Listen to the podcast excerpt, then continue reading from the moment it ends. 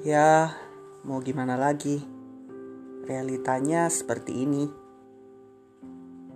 Realita sebuah kenyataan yang kadang manis dan kadang pahit. Manis kalau kita mencoba berpikir realistis.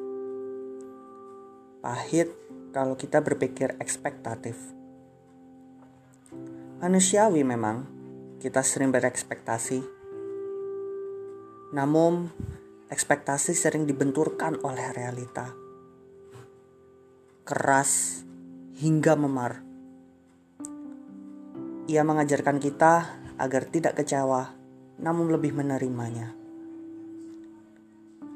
Terkadang manusia berekspektasi yang melebihi apa yang jadi kenyataannya sampai kita lupa.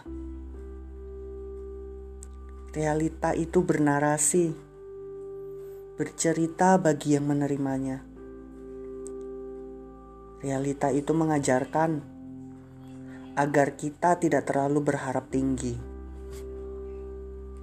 Realita itu nyata karena kita berada di dalamnya.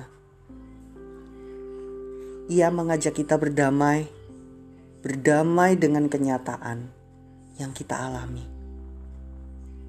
Mengajak kita terus sadar dan membuka mata agar tidak terjebak dalam halusinasi. Saat ia datang, perasaan dipaksa untuk rela menerima semuanya. Meskipun hati ini menolak di saat semua kembali ke dirinya semua ekspektasi akan runtuh, hancur berkeping-keping. Bercerita kalau semuanya butuh proses. Dari bawah ke atas, dari awal ke akhir.